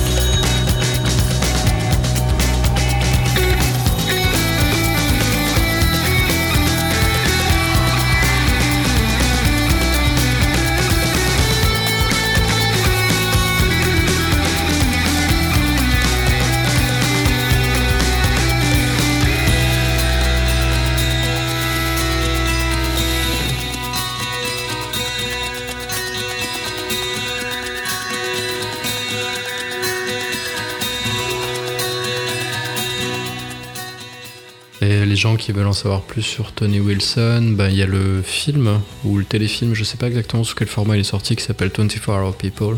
24 Hour People avec euh, Steve Coogan qui reprend le, le rôle de Tony Wilson et euh, même pour aller un petit peu plus loin dans l'historique de la scène euh, de, de Manchester puisqu'on parle de Manchester un très bon film également de Anton Corbin Control qui Mhm. est le biopic de euh, Ian Curtis chanteur de Joy Division avec justement bah, des prémices de, ce qui allait devenir New Order Puis d'ailleurs, tiens, c'est vachement bien que tu mentionnes Steve Coogan donc, euh, de tout à l'heure, parce qu'on a oublié de le dire, mais euh, ça faisait partie de la Britpop, il y avait toutes ces émissions humoristiques, et l'humour anglais, dérivé des Monty Python, mais qui avait été multiplié par mille, et tous ces shows humoristiques, mais qui étaient incroyables. Steve Coogan, il avait euh, Alan, Alan Partridge, Partridge Alan qui Partridge était une tuerie. Mais c'est culte. Alors, Alan Partridge, pour ceux qui ne connaissent pas, c'était une, une, une fiction d'un d'un animateur de talk show, mais le pire animateur possible. D'une vulgarité, euh, enfin, qui, ne, qui traite euh, avec condescendance tous ses invités. Ce qu'on appelait à l'époque, alors je sais pas comment ça se traduit en français, mais le cringe factor. Ça vous met tellement mal à l'aise, même si c'est une comédie, vous dites c'est c'est- c'est- c'est exagéré. It's 10 p.m. This is Norfolk Nights with Alan Partridge. How would you like to be disposed of when you're dead? Et franchement, c'est c'est excellent. Bon, on parlait de Alan Partridge, il y avait The Fast Show, je sais pas si tu te souviens, si, si. Ariane Field. Oh la vache, c'était ouf ça. Moi, je me souviens un truc qui m'a marqué aussi, c'était euh, Goodness Gracious Me, puisque on a oublié de parler un petit peu. Il y avait aussi cette mouvance euh, asiatique, Mhm. ramener un petit peu de, le- de- du son de euh, du continent euh, du continent indien avec des groupes comme Corner Shop.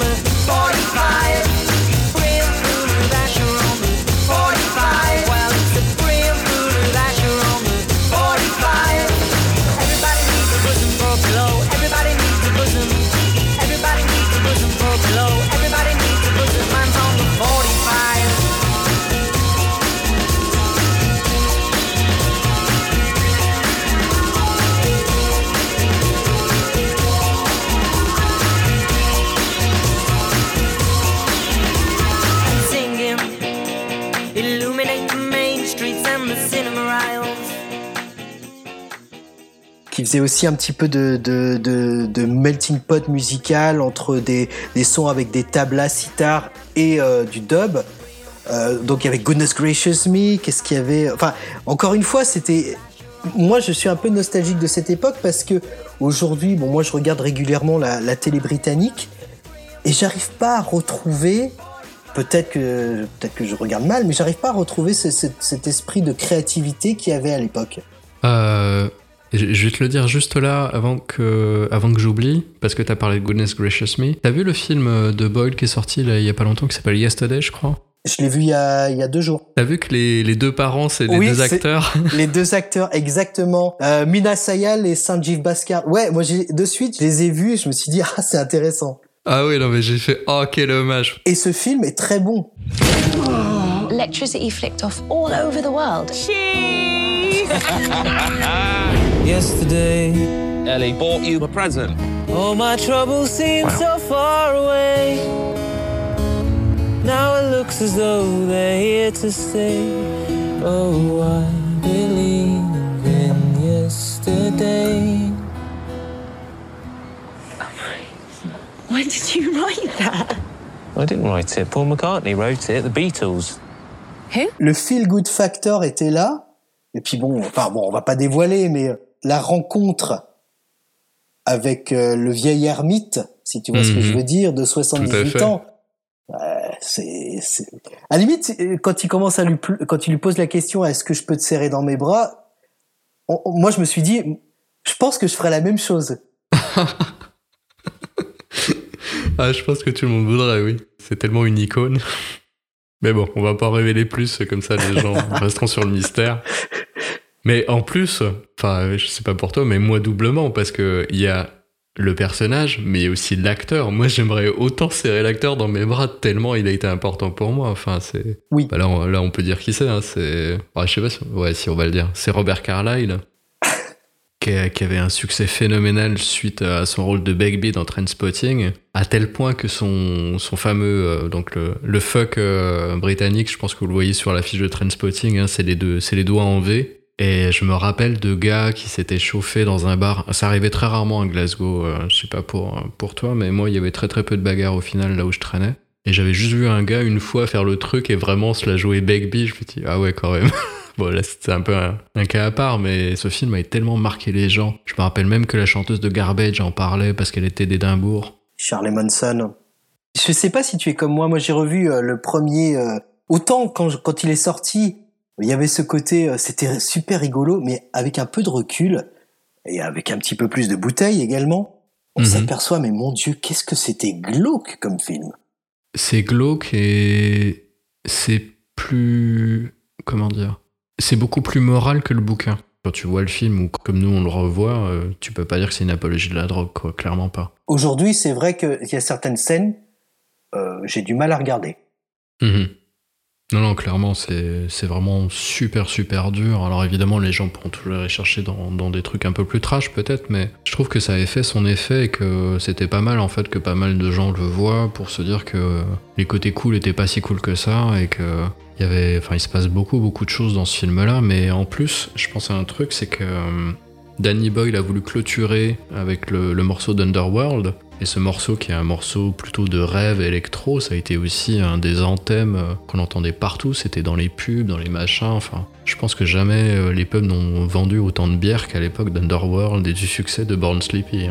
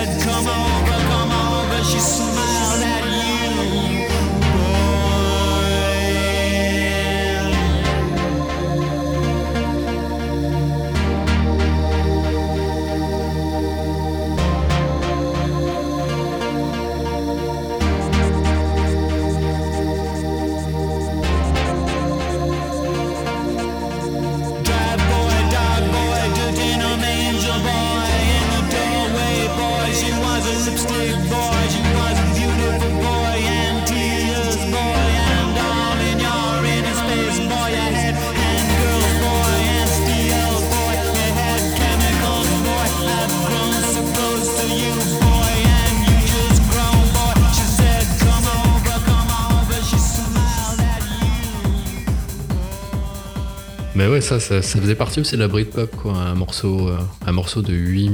Attends, il fait entre 8 et 10 minutes, je me rappelle plus exactement. Et le fameux aussi euh, Lost for Life, Ah, bien sûr. Pop, qui a retrouvé une seconde vie euh, grâce au film Trainspotting. T'es allé à Édimbourg marcher sur Princess Street pour revivre ce grand moment? Euh, ouais, enfin c'était pas trop, oui, c'était pas trop ma scène quand même. J'étais beaucoup plus euh, plus sage, on va dire. Alors moi, il y a un truc par contre, c'est que j'étais pas très très loin du volcano que tu vois euh, là où il rencontre Diane. la, la première fois, donc cette boîte euh, avec les murs rouges. You're a quiet, sensitive type. A little bit crazy, a little bit bad.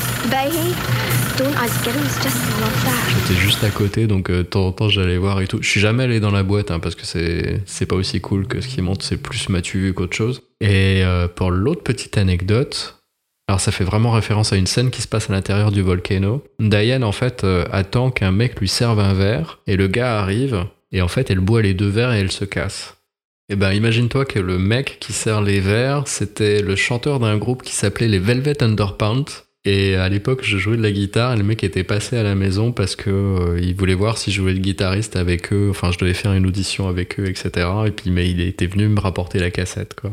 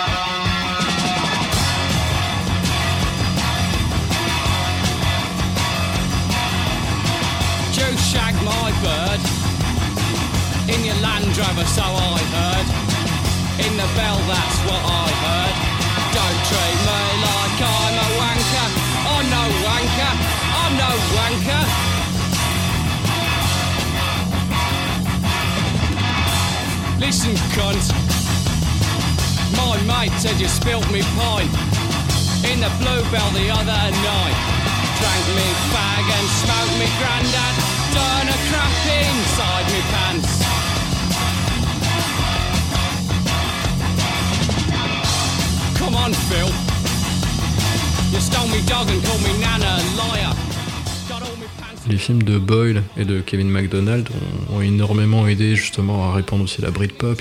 Ça a tellement ouvert les gens sur, une, sur le monde britannique, sur cette façon qu'ont les gens de, de vivre. euh, ne serait-ce que les teufs de coloc. Enfin, je sais pas combien de teufs de coloc t'as fait, toi, mais moi, c'était c'était la folie. C'était tous les soirs, quoi. Quand j'étais pas en boîte, je faisais une teuf de coloc. T'avais la possibilité de sortir tous les soirs. Comme tu dis, euh, Mm. si c'était pas chez toi, c'était chez un pote qui organisait un truc. euh. Les films, toi, c'est intéressant parce que tu revois beaucoup les films de Danny Boyle parce que c'était c'était basé en Écosse. Moi, je me souviens, par exemple, bah, étant à Sheffield, Mhm.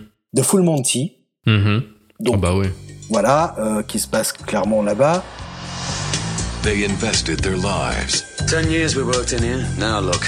In a town that was on its way out. Few years and men won't exist. We're not needed no more, are we? Obsolete. They were about to lose everything they worked for. You're not our foreman anymore. You're just like the rest of us. Scrap. Everything they loved. We're finished dead. Dinosaurs. Now, these six unemployed factory workers are training for it, planning for it, and going all the way. Fox Searchlight Pictures presents a comedy about staying alive, working together, and uncovering your potential. Il y avait When Saturday Comes avec bah, toujours euh, Robert Carlyle euh, qui était un film sur euh, l'équipe de foot. Alors il y a deux équipes, il y avait, il y a toujours deux équipes de foot à Sheffield. Il y a Sheffield United et Sheffield Wednesday. Et là, en l'occurrence, c'était sur Sheffield United. Et il y a un film qui m'a énormément marqué et c'est c'est c'est incroyable parce que aujourd'hui il repasse de temps en temps à la télé, mais plus sur des chaînes un petit peu genre ciné club. C'est un film qui s'appelle Blast Off. Ah, j'allais pas. Mais il est génial. Avec, euh, comment il s'appelle euh, Pete Postlewave, c'est ça? I am Mr. Kobayashi. I have been asked by my employer to bring a proposal to you, gentlemen. Oui, qui joue le rôle du chef d'orchestre. Exactement. Il y a très peu de films comme ça, mais ce film, dès que je le vois, si je zappe et je tombe dessus, même si je connais l'histoire et que je l'ai vu je ne sais pas combien de fois, je le regarde.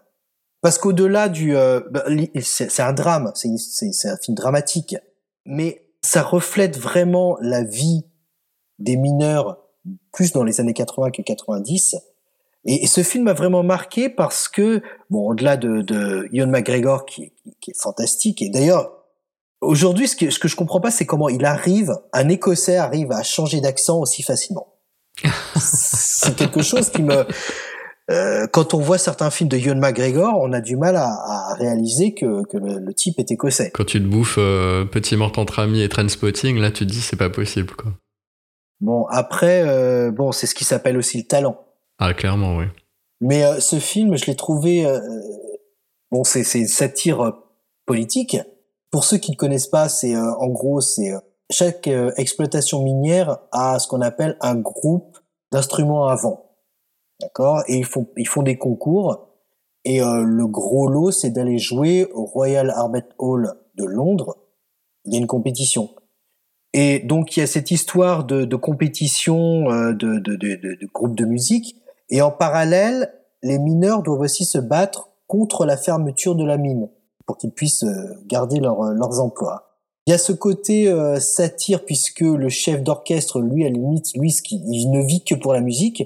Au contrario des musiciens qui eux, ne savent pas s'ils doivent continuer à jouer ou alors bah, se préoccuper plus sur la mine. Donc c'est vraiment euh, social à fond. Il y a un, un long euh, comment, monologue anti-gouvernemental et ce film, enfin voilà, c'est ça m'a énormément touché parce que bon, c'était euh, la ville dans laquelle euh, je vivais. Enfin, c'était euh, c'était pas Sheffield même, c'était euh, Bromley. Enfin bon, c'était vraiment un- une ville adjacente à Sheffield. Et comment je retrouvais, bah déjà ce genre de film. De toute façon, je pense que tu es comme moi, tu les regardes en VO Ouais, complètement ouais. parce que bah tu tu perds déjà l'accent donne, enfin ça ça donne le charme au film.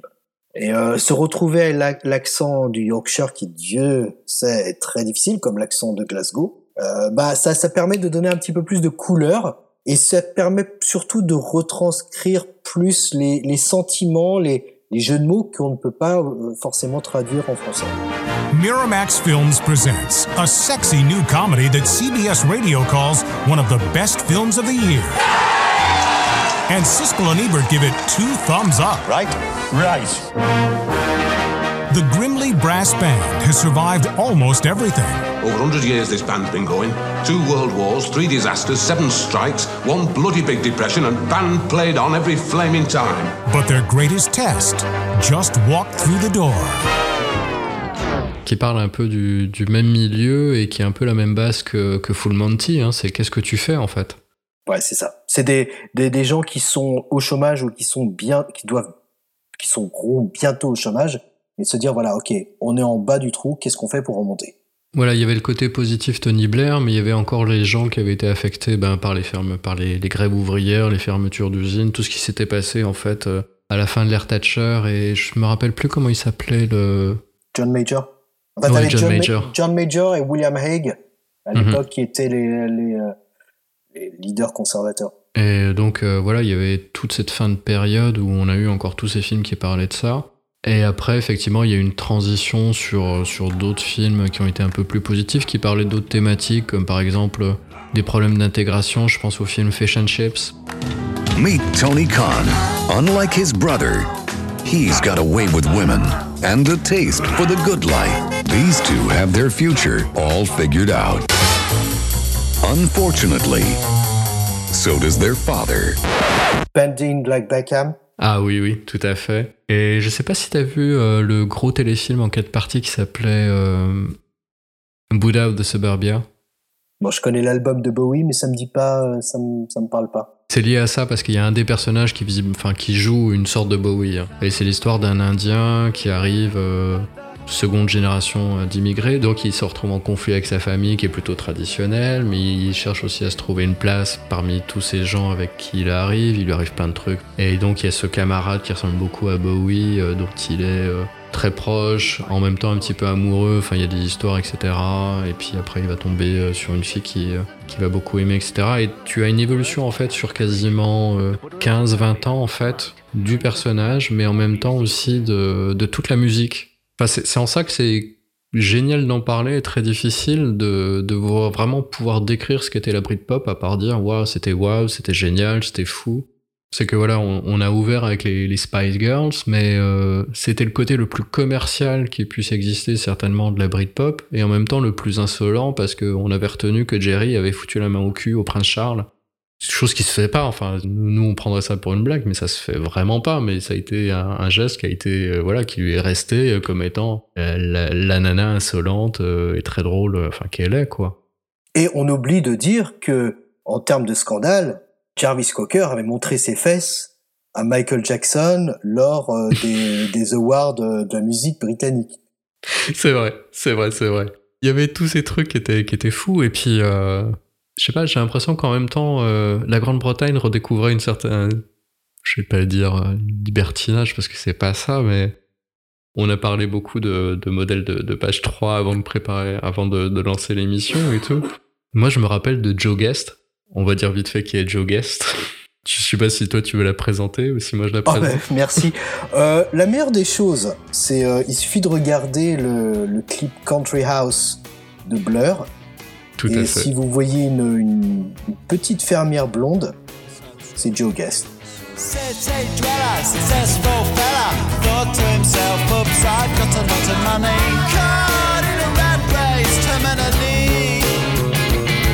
Professional cynic, but my heart's not in it. I'm paying the price of living life at the limit. Caught up in the centuries, anxiety. Yes, it preys on him.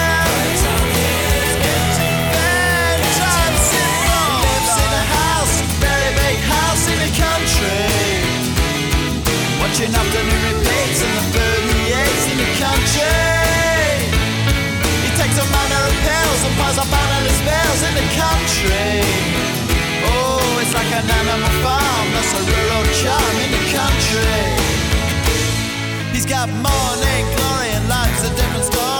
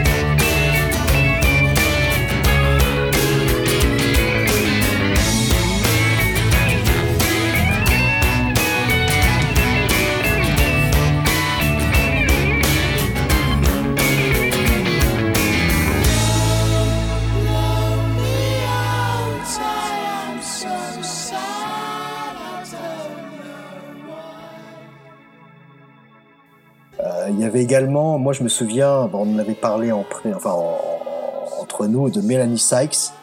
Euh, Mhm. Pareil, c'était une, une fille originaire de Newcastle. Euh, voilà, donc elle marquait les esprits par euh, leur talent non dissimulé. Oh, très bien dit. Magnifique. Euh, donc, Joe Guest, effectivement. Alors, je sais pas si elle a été une page free. Hein. Je sais pas si. Tout ce que Alors, je peux pa- dire, elles étaient, elle est, on la, on la voyait souvent dans le magazine Loaded. Euh, pour, pour, les, pour les gens qui savent pas ce que sont, alors, qui, euh, qui sont ces personnes et surtout ce que sont les page. Donc, dans les tabloïds en particulier, vous ouvrez, euh, donc pas en couverture, mais vous ouvrez le truc et comme, donc page 1, euh, euh, la page avec les gros titres. Ensuite, il y a l'édito il y a les autres trucs. Et la page free, c'était la fille qui était légèrement dénudée. Donc, à peu près tous les tabloïds en ont eu.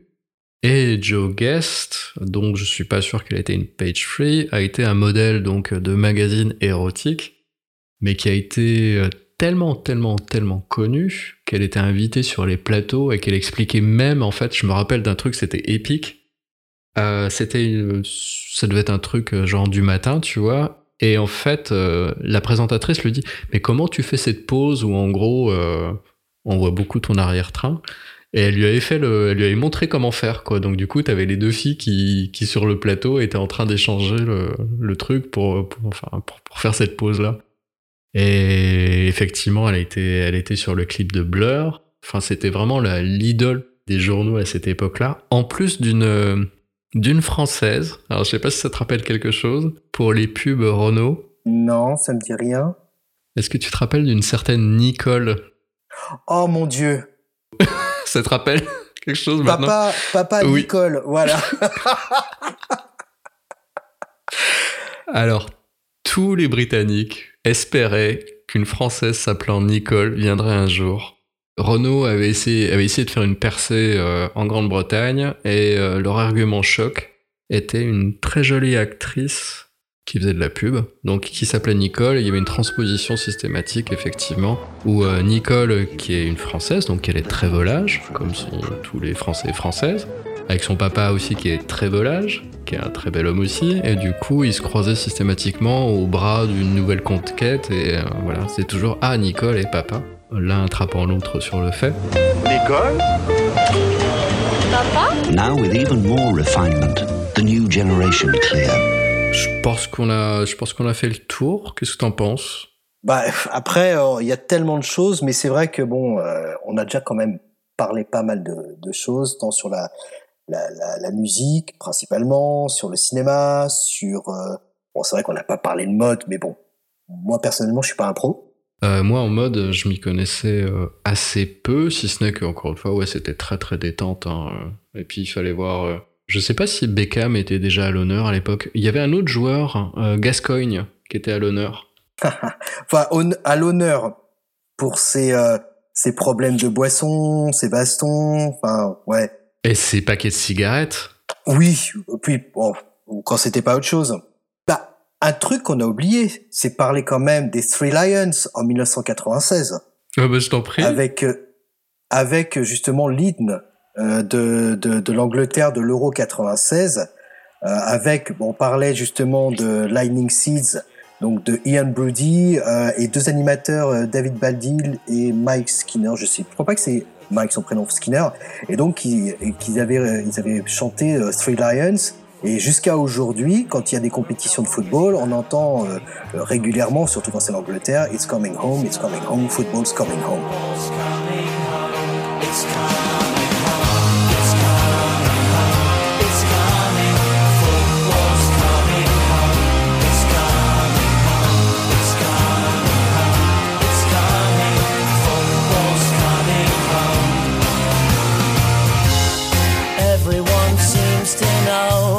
todo.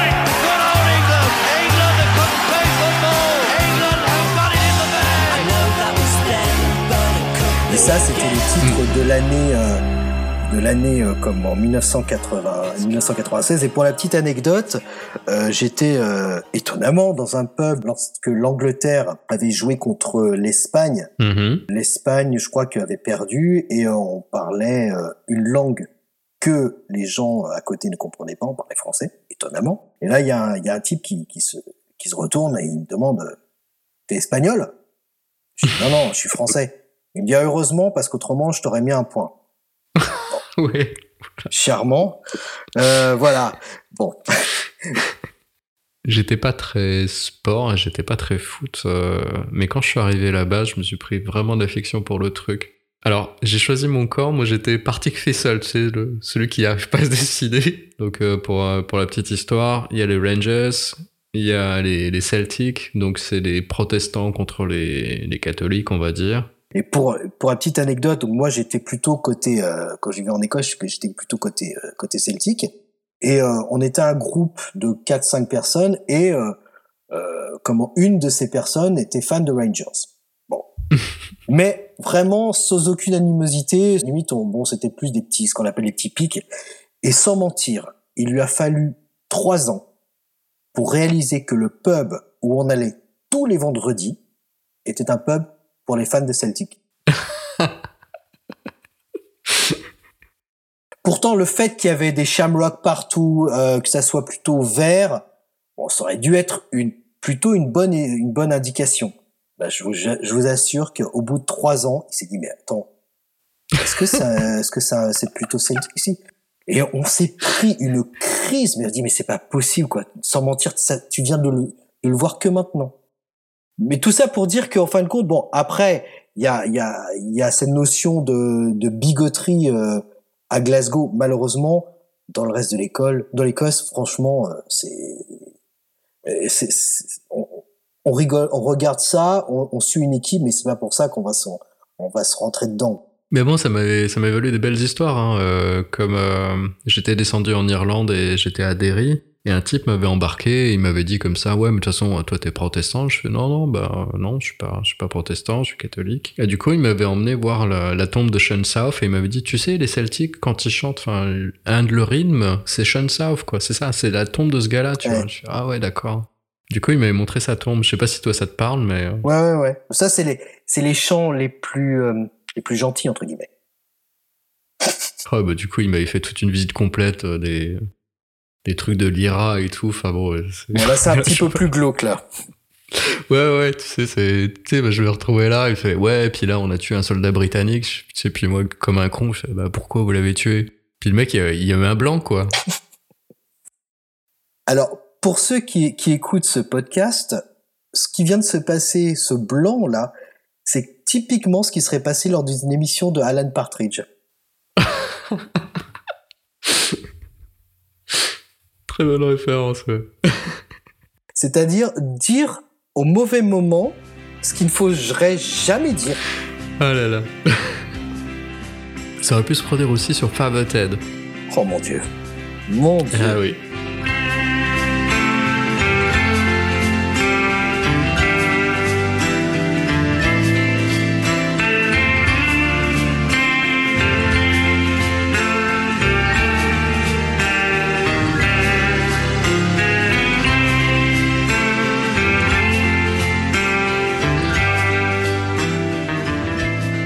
Alors, s'il y a un épisode de Father Ted à voir absolument, je sais pas si tu es d'accord avec moi, c'est A Song for Eurovision. Énormissime. Et d'ailleurs, avec la, la, la, la musique, bon, le- en, dehors, en dehors du générique qui a été euh, composé par euh, Divine Comedy, la chanson qui est censée My Lovely Horse. My Lovely Horse euh, est quand même, c'est comment il s'appelle? C'est Neil Hammond de, de Divine Comedy, le chanteur. Mais elle, elle est fantastique. Je vais la mettre, je vais la mettre. I want to, sh- to shower with sugar lumps, my lovely horse. And take you to the horse dentist. Mais bon, c'est. Là aussi, le politiquement correct est mort et enterré.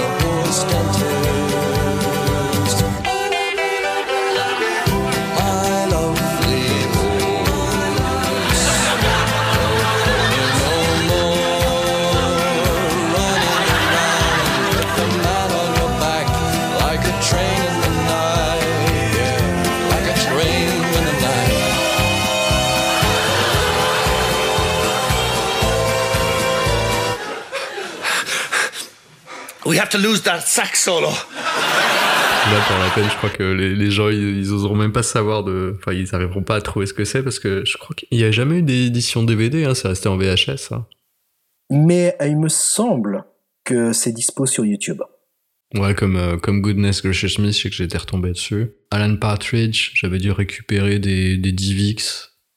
Enfin, mais bon, ça s'est peut-être perdu, faudrait voir. Enfin, bon, de toute façon, je mettrai les références si je trouve ça. euh, on pourra pas vraiment considérer ça comme du, comme du piratage, plutôt comme du sauvetage de culture britannique. Du partage d'informations Partage d'informations, tout à fait. à but éducatif. Complètement, ouais. Eh ben écoute, euh, j'aimerais savoir, est-ce que euh, les gens peuvent te retrouver? Est-ce que tu travailles toujours en, en radio ou pas? Non, du tout. Non, non, non, j'ai changé de carrière. euh, Je fais, je fais de l'IT, pur et dur. Ouais, ce qui est très très bien aussi. C'est vrai que faire de la radio, euh, j'aurais, j'aurais aimé, mais plus par plaisir. Mais bon, après, euh, c'est toujours trouver le temps et euh, j'ai eu. Alors, euh, la petite anecdote, j'ai, j'aurais, j'ai eu la possibilité de faire le, ce qu'on appelait le graveyard shift euh, de Radio One. Mais Mhm. ça n'allait pas avec euh, mes études. Et euh, toi qui aimes bien, euh, qui aime bien un petit peu le son électro, j'ai eu la chance de croiser Pete Tong dans les euh, dans les locaux de la BBC. Mmh. Euh, comme ça, au détour d'un couloir? Au détour d'un couloir, voilà, euh, c'était du genre ah bah tiens, euh, voilà Pete Tong, hein, bizarre. Et j'ai loupé, ça je m'en voudrais, j'ai loupé John Peel. Ah, le grand John Peel. Ça, Et est-ce que t'es tombé sur Gilles Peterson? Non, non, mais je saurais- j'aurais aimé le rencontrer pour parler world music. Mhm. Parce que lui, bah, féru de, de... J'ai quelques compilations, je dois avoir de, de quelques compilations de lui, puisque bon, moi j'aime bien aussi un petit peu les sons un peu exotiques. Euh, lui aussi était, était, c'était magnifique, surtout les, les compilations qu'il faisait, où il, euh, je sais que moi j'ai une compilation de musique brésilienne, que ça soit du, du classique comme de l'électro, et bah, quand on fait un dîner, c'est clairement la, comment, le son euh, à mettre euh, pour passer un bon moment. Puis même maintenant, enfin, ces, curations, elles sont magnifiques. Et... il y aurait tellement de choses à dire encore sur, sur Gilles Peterson. euh, donc euh, effectivement, euh, John Peel, Pete Tong, euh, Gilles Peterson, Jules Holland aussi, son émission euh, Ouais. qui s'appelait je sais plus comment. Euh, ouais, alors Jules Holland, moi je le connaissais du, groupe Squeeze. Mhm. Euh, donc euh, c'était un groupe, on va dire post-punk new wave, qui avait fait des titres. moi, le titre qui m'a marqué de ce groupe, c'était Up, Up the Junction.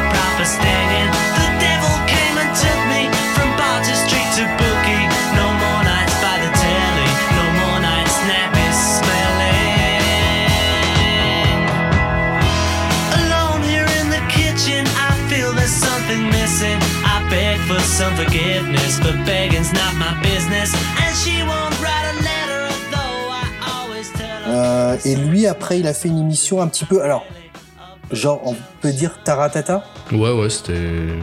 Il interviewait, enfin, c'était beaucoup de. Bah, c'était du live. Euh, lui, très euh, féru de, de rhythm and blues. Euh, et euh, comment. Très, très bonne culture musicale. Euh, c'était vraiment là, quand on était invité dans ces émissions, donc déjà, c'était du live. Et pareil, hein, c'était vraiment un melting pot. On pouvait avoir euh, du Van Morrison et après aller voir, euh, je sais pas, on allait peut-être avoir les Breeders sur le même euh, sur le même plateau, euh, Rage Against the Machine euh, avec Björk. Enfin voilà, c'était. euh, D'ailleurs, ça me fait penser à tout ça qu'on n'a pas on n'a pas cité non plus, mais bon. Là, j'y pense parce que tu, tu, tu parles de ça, mais euh, il a fait venir aussi H, qui était un groupe qui est relativement méconnu maintenant, pour, euh, pour leur album 1977. C'était le- les gars qui avaient fait Girl from Mars. Je sais pas si ça te parle. I still love you,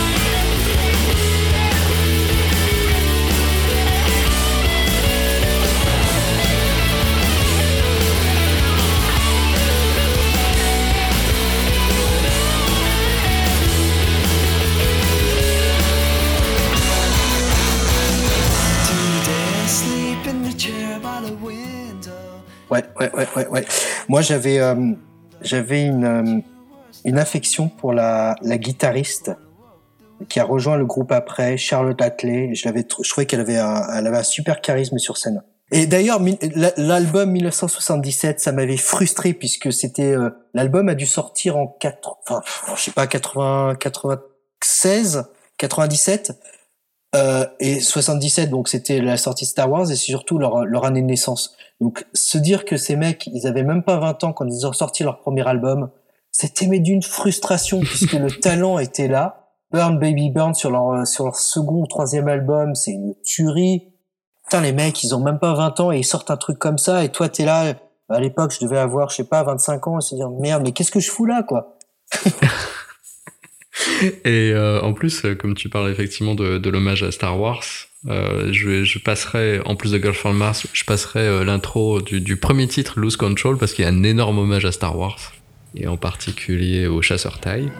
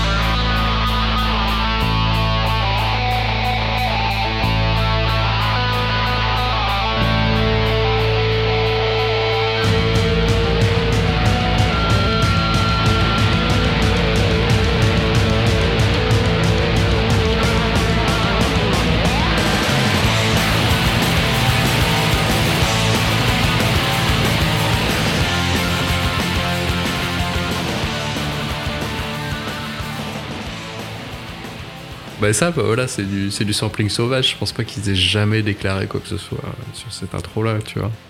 Bon, surtout que c'était du label indépendant, donc à mon avis, financièrement, ça ne le. euh, Enfin, je sais pas. euh, peut-être après, ils disaient bon, ils avaient peut-être à- avoir des bons avocats. Mais on, on était à une période beaucoup plus relaxe que maintenant, hein, clairement. Les problèmes de sampling euh, sont venus euh, vers, vers 95, ben, à la fin de la grande période de la Britpop. On va dire que ça a été au moment du gros procès de The Verve pour Bittersweet Symphony que la Britpop s'est vraiment quasiment terminée, quoi. Bon, en même temps, ils s'attaquaient aux Stones. Ils ont eu l'idée de, de sampler les Stones. Bon. Ouais, ouais, ouais. Alors, longue, longue, longue histoire, hein, le- le- les pauvres. Parce que c'est les Stones qui disent que c'est pas eux, parce qu'ils se cachent derrière le producteur qui avait les droits euh, de, du morceau. Mais bon, en fait, euh, ils sont quand même bien enrichis. Alors, la bonne nouvelle, c'est que depuis l'année dernière, euh, Richard Ashcro- Ashcroft pardon, a récupéré les, les droits. Le, le gros de l'argent euh, a déjà été fait sur ce morceau-là, mais ça y est, les droits sont à lui maintenant. C'est plutôt une bonne nouvelle, en effet. Mais bon, vu le temps, ça, l'album euh, Urban Hymns est sorti en quoi En 97 96 ou 97 Je pense que c'est 96. Bon, alors ça fait quand même, euh, bon, plus de 20 ans. Ah ouais, ah oui, c'est. Mais bon, Oui, mais bon, ils ont eu quand même un méga succès, bon, avec euh, Urban Hymns, euh, bon, les- The, Drug Don't, The Drugs Don't Work, qui était le deuxième single, qui a fait un carton énorme. Donc, ils ont engrangé suffisamment de royalties, comment pour euh, bah, pour sécuriser un petit peu le, le procès potentiel. enfin, pour moi, ça a été le, le morceau qui va clôturer un peu toute, toute cette belle période. Puis euh, bon, après, moi, moi, du coup, je suis pas. Comme j'ai pas trouvé le boulot, j'ai dû rentrer. Donc, j'ai un peu perdu de vue tout ça. Puis, je suis tombé après un peu plus dans, dans l'électro. Mais ces deux années que j'ai vécu là-bas, ça aura, ça aura jamais été aussi riche musicalement que ce que j'ai pu trouver par la suite, euh, même en baladant à droite à gauche ou même en faisant des recherches parce que du coup, je voulais vraiment m'intéresser à la musique. J'aurais jamais retrouvé ça, quoi. Bah, écoute, euh, je vais pas faire trop long parce que là, on va vraiment, vraiment euh, traîner puis vraiment euh, parler un petit peu comme euh, Grandpa Simpson. Donc, euh, Oh, euh, si tu souhaites être retrouvé sur les réseaux sociaux, est-ce qu'on peut te contacter ou pas?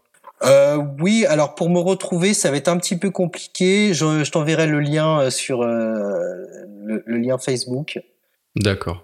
Mais en tout cas, bah voilà, si tu souhaites être contacté et que tu veux partager quelque chose, j'inviterai les gens du coup à, à pouvoir te contacter s'ils ont des questions Oui. sur ce que tu as fait à Sheffield. Euh, S'ils ont besoin de, d'avoir mon avis sur l'album de référence, sur euh, voilà, si- s'ils doivent prendre un album, lequel. Eh bah écoute, euh, en tout cas, je te remercie énormément. Bah C'était vraiment très très cool. ce fut un plaisir. Ah, chouette. Merci encore. Comme d'habitude, sortez beaucoup et sortez couverts. Écoutez beaucoup, beaucoup, beaucoup de Britpop. Vous retrouverez toutes les recommandations et la playlist, euh, comme à l'habitude, jamais dans le bon ordre et jamais à l'heure. Et je vous embrasse très très fort. Jérôme, tu les embrasses aussi? Également, bisous à l'œil. Ah, super. Allez, au revoir tout le monde. Ciao.